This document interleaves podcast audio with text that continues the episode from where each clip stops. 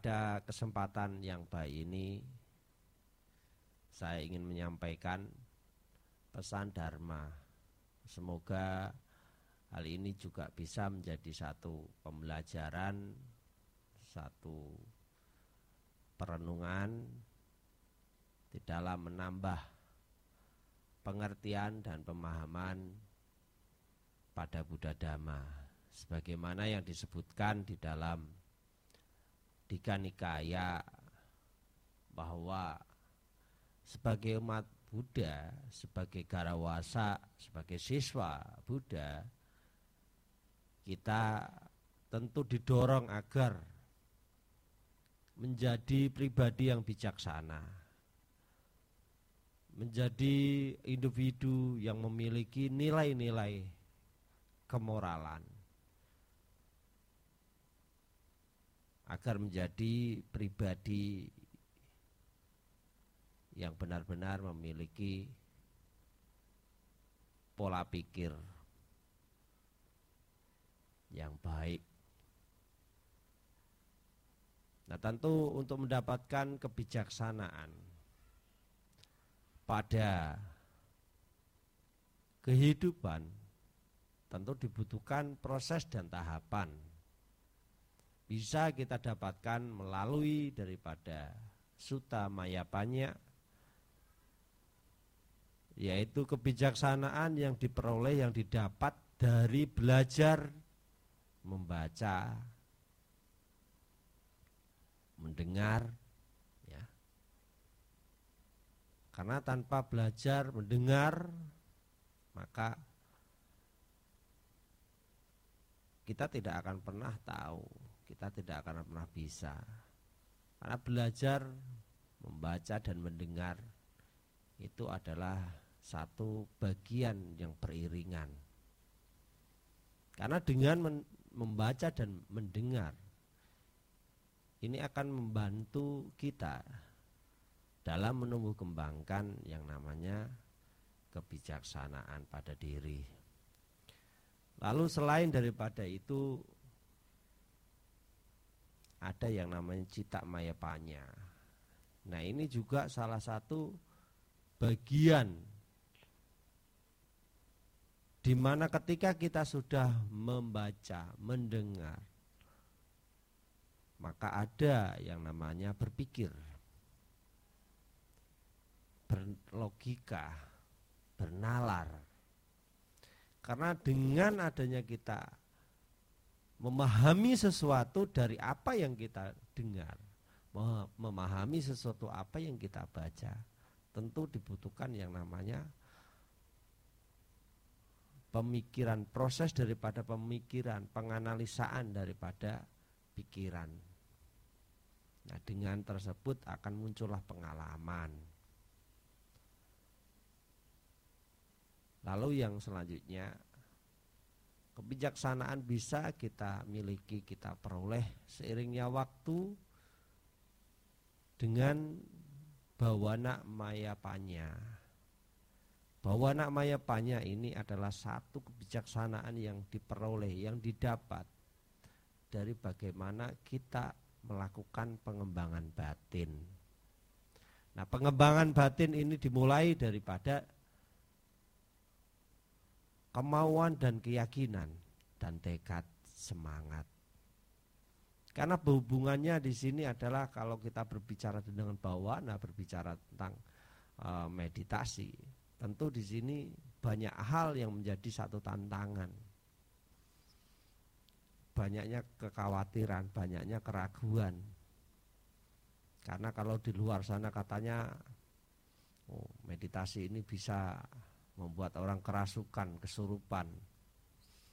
Bisa membuat orang gila. Ya kalau memang meditasinya itu dilandasi dengan pandangan yang salah akan tetapi jika kembali lagi poin yang pertama tadi adalah ketika kita memahami, mengerti, kita melakukan sebagaimana e, landasan teori ataupun bagaimana tahapan-tahapan yang memang diinstruksikan di dalam kitab, maka tentu hal itu tidak akan membuat yang namanya apa yang kita lakukan akan bawa kerugian bagi si pelakunya.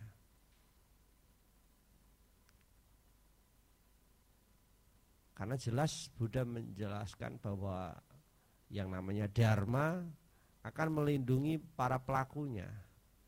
Yang artinya adalah dharma ini akan melindungi pada siapa pun yang mengaplikasikan, yang menjalankan, yang mempraktikkan.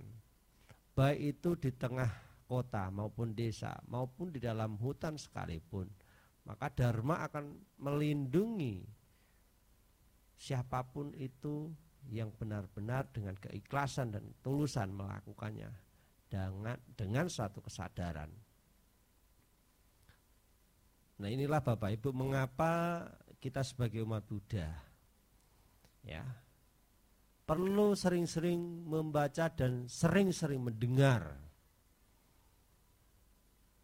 Karena dengan sering mendengar dan membaca ini akan menambah wawasan kita kalau saja kita di sini malas membaca dan mendengar, dari mana kita akan bisa menambah wawasan Buddha Dhamma? Bagaimana kita mendapatkan ilmu? Karena ilmu Buddha Dharma tidak bisa kita dapatkan di sekolahan. Tidak dapat kita peroleh di universitas dan juga tidak bisa kita beli karena kalau Anda pergi ke mall yang ada di Medan sekalipun, mulai dari mall yang terkecil sampai yang besar, Anda carilah di sana. Apakah ada? Jelas tidak ada.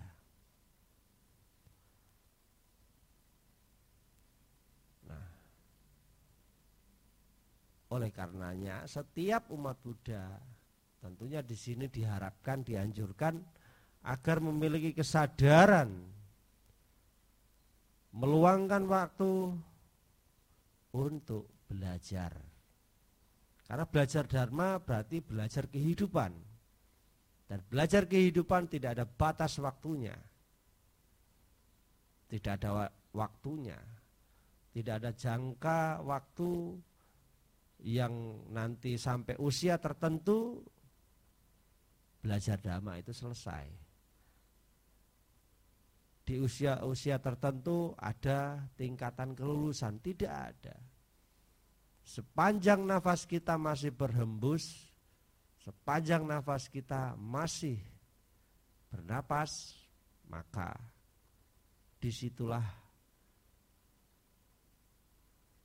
penghayatan pariyati dhamma masih tetap harus dilakukan.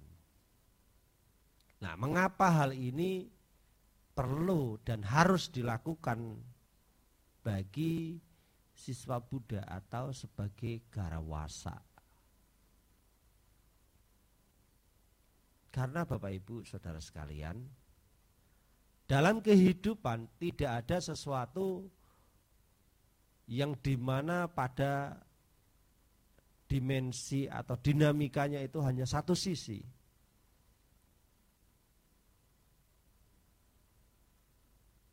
Karena dalam kehidupan itu banyak dimensi, banyak dinamikanya, maka belajar Buddha Dhamma, manfaat Buddha Dhamma itu penting.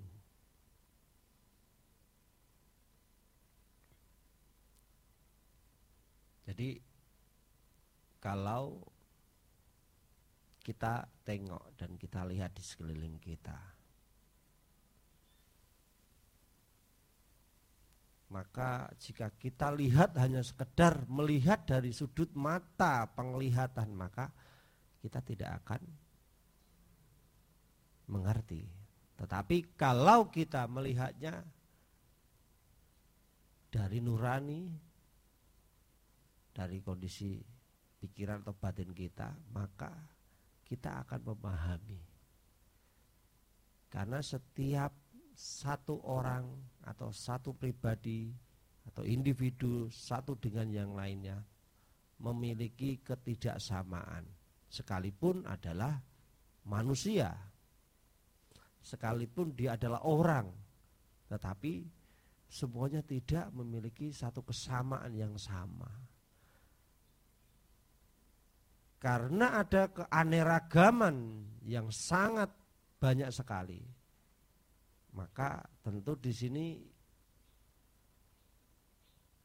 bisa dan dapat mengkondisikan yang namanya dinamika permasalahan. Dinamika permasalahan itu terjadi bukan karena faktornya lingkungan ataupun daripada e, faktor eksternal ya. Akan tetapi ini lebih pada sisi internalnya. Karena permasalahan itu muncul. Itu adalah harfiahnya ya memang sejatinya adalah alami. Karena yang namanya hidup di alam manusia atau di alam semesta ini ada permasalahan juga ada solusi. Ada kebahagiaan ya ada penderitaan jadi semuanya berpasangan semuanya itu memiliki keseimbangan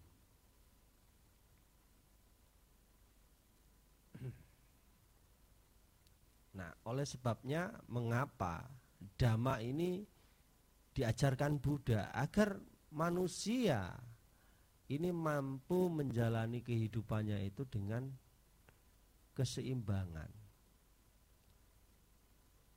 Nah, keseimbangan itu tentunya di sini bisa dapat dikondisikan kan kalau apabila seseorang itu telah memiliki pengertian dan pemahaman cara hidup seimbang bagaimana. Nah, seperti yang tadi saya katakan, ketika permasalahan itu muncul dan terjadi, tentu di sini pada umumnya seseorang akan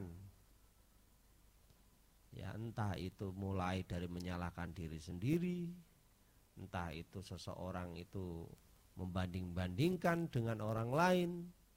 Kenapa kehidupan saya dengan kehidupan orang lain kok tidak sama? Kenapa saya begini, kenapa mereka begitu? Saya sudah melakukan yang terbaik sepertinya tapi kok tidak bisa. Selalu gagal. Kenapa dia yang tidak melakukan apa pun sepertinya dia hanya santai-santai saja tapi kenapa dia berhasil? Kita selalu membanding-bandingkan itu adalah sifat daripada manusia. ketika kita memiliki masalah dan kita membandingkan masalah orang lain juga sama. Kita lebih cenderung, kita lebih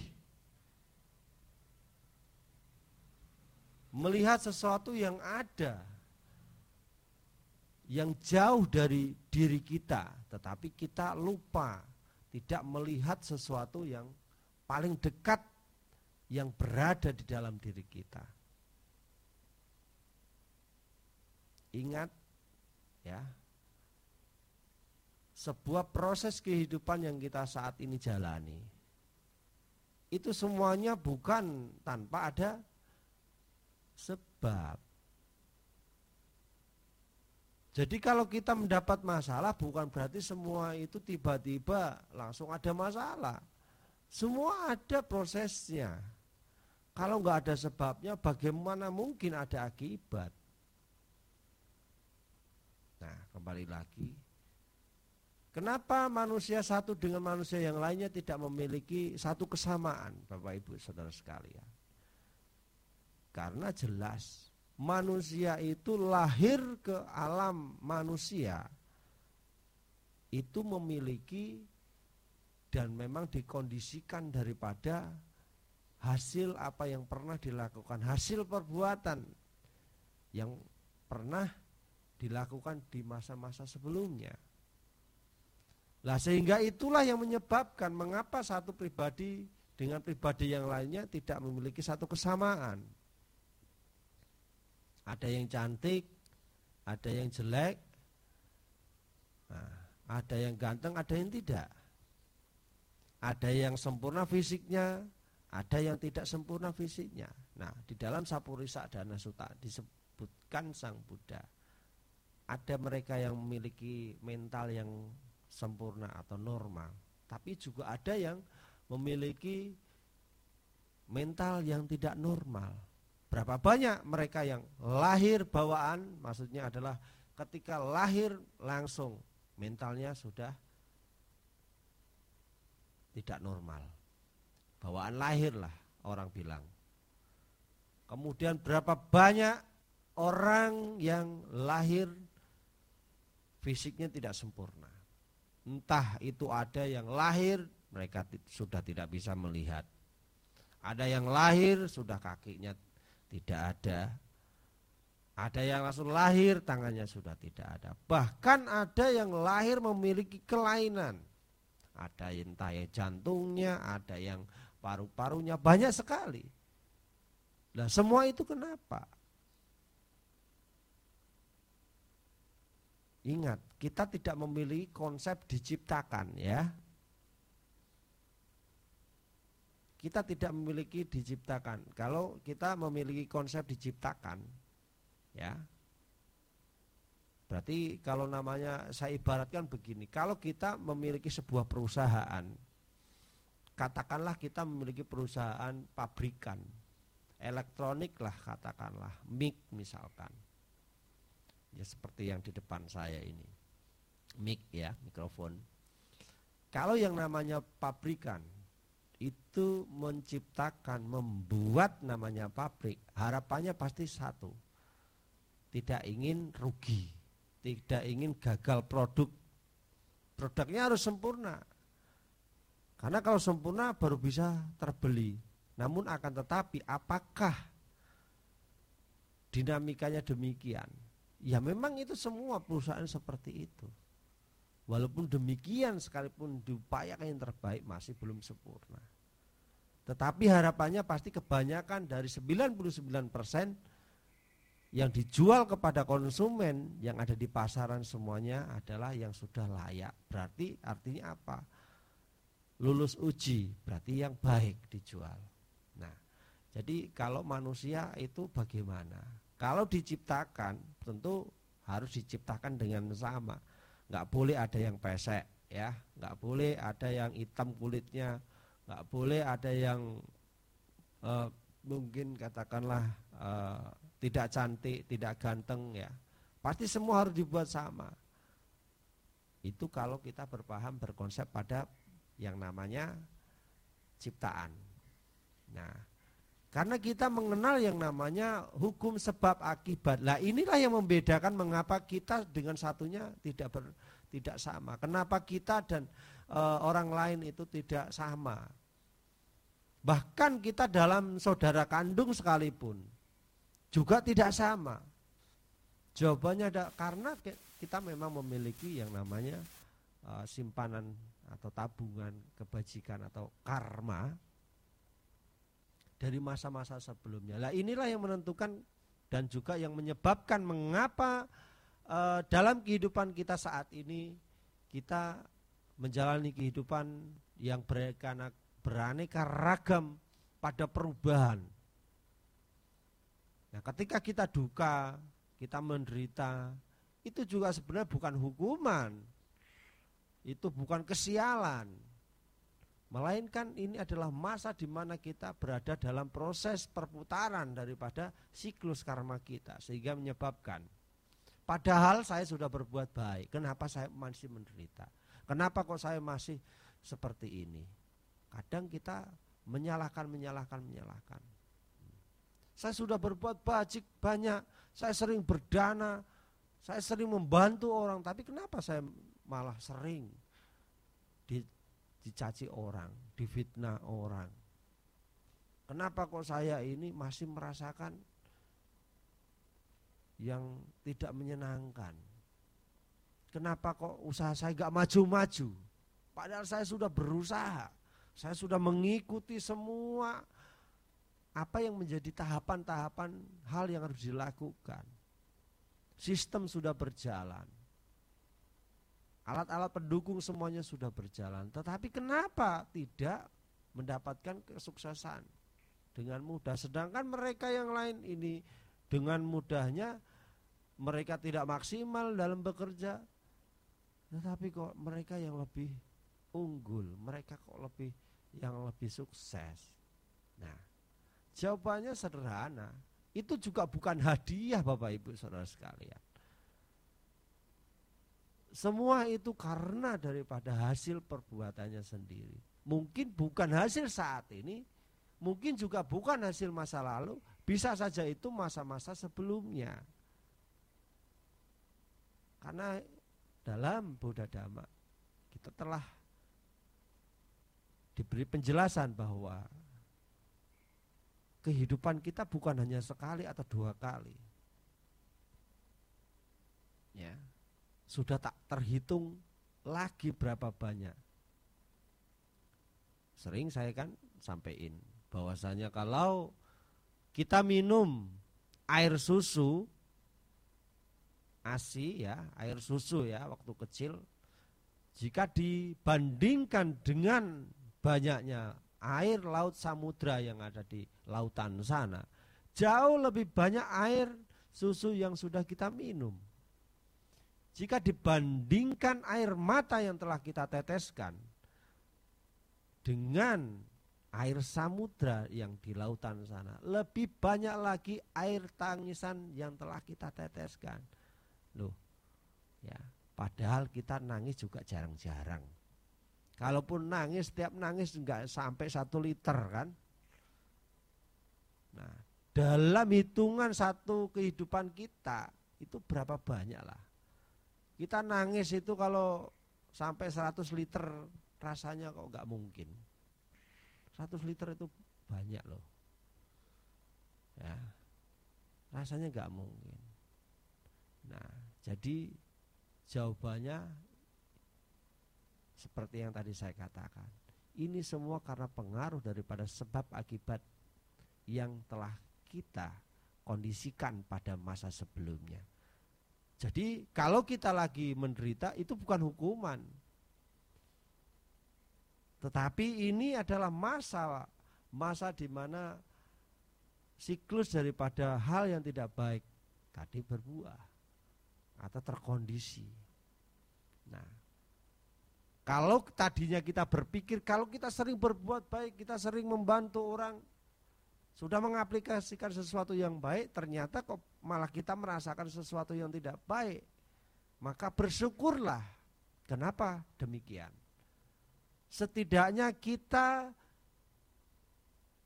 dalam melakukan kebajikan, hal yang tidak baik itu kita rasakan saat itu juga. Karena artinya apa? Ketika kita membersihkan sebuah kotoran, meskipun saat gimana kita membersihkan, kita mendapatkan kotoran yang lebih banyak. Pada akhirnya bersih adalah akhirnya. Jadi namanya saat membersihkan pasti awal adalah kotor. Tapi hal itu hendaknya jangan dipermasalahkan. Anda harus bersyukur. Kita harus bersyukur ya setidaknya cepat berbuah. Sehingga supaya cepat berakhir. Supaya cepat bersih. Jangan malah kita menyalahkan mengkambing hitamkan. Nah, menyalahkan diri sendiri menyalahkan suami kita menyalahkan istri kita menyalahkan orang tua kita. Jangan. Ya. Ingat Sebab akibat itu adalah bagian daripada pengkondisian yang telah kita lakukan dari masa ke masa. Bukan dikondisikan orang lain, tapi diri kita. Karena kehidupan kita tidak bisa diprogram orang lain. Ya. Diatur orang lain tidak bisa. Kita sendirilah Sekalipun diatur, kalau dasar orangnya memang tidak mau, tidak bisa, ya tidak akan berubah menjadi apa pun. Baik dan tidaknya seseorang juga sama, itu tidak karena orang lain itu kembali lagi kepada kepada diri sendiri, kepada pribadi sendiri perubahan terjadi itu juga karena diri sendiri, bukan orang lain. Jadi sederhananya Bapak Ibu Saudara sekalian. Makanya untuk memahami pada setiap perubahan yang ada agar kita bisa menjadi seimbang normal. Agar kita bisa berdampingan dengan katakan kalau yang bahagia pasti udahlah nggak usah kita bahas itu kalau yang bahagia. Kenapa? Orang kalau bahagia itu pasti nggak akan mempermasalahkan. Ini ketika sesuatu yang tidak baik, maka inilah yang harus kita bahas. Nah, ya. Yang harus kita bahas adalah ketika kita mengalami sebuah perubahan, harus bagaimana? Nah, maka yang pertama cukup anda menerimanya. Menerima itu enggak enak. Ya jelas memang tidak enak karena Anda tidak puas, kita tidak puas, kita tidak terima bagaimana akan enak.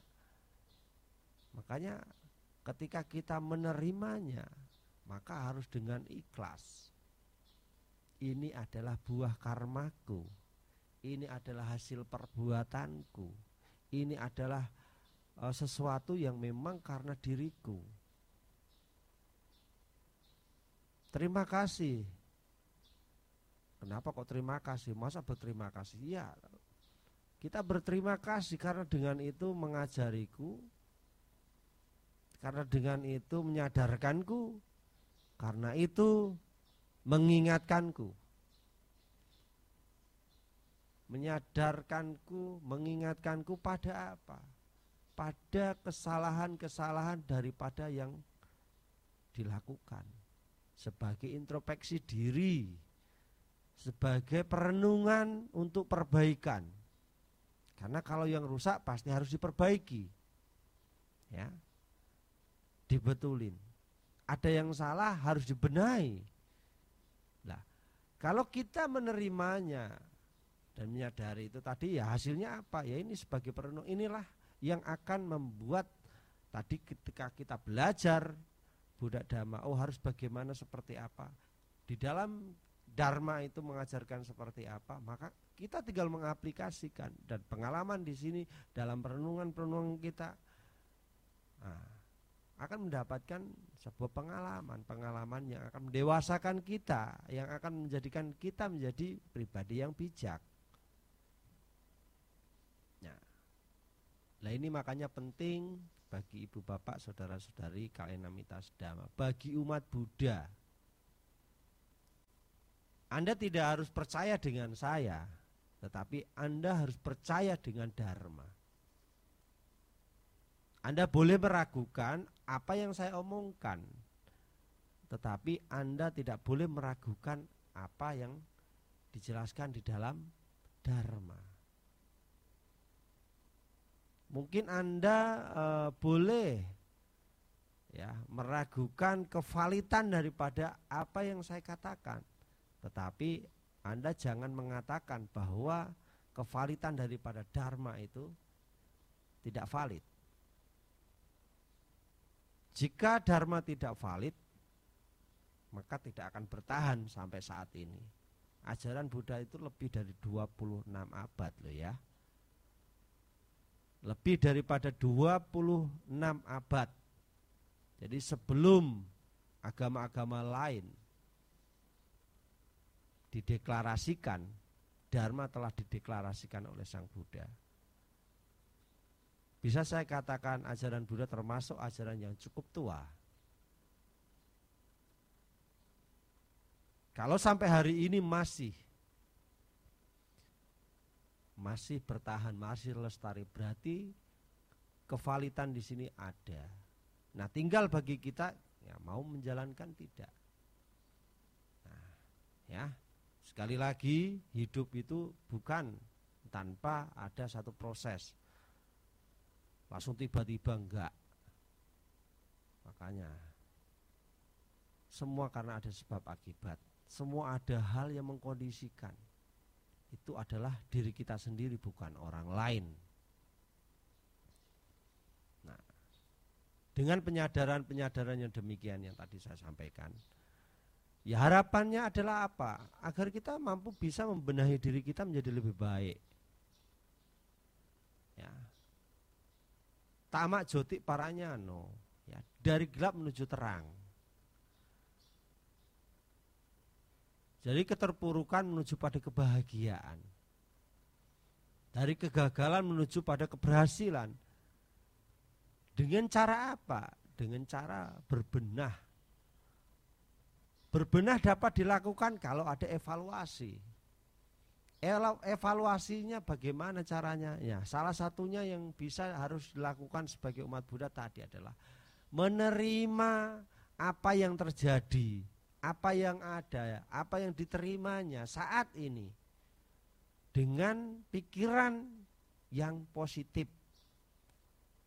menerimanya dengan ikhlas lalu menyadari, mengamati, ya mencari apa yang kurang, apa yang salah, tidak itu dibetulin jadikan satu pengalaman gurunya.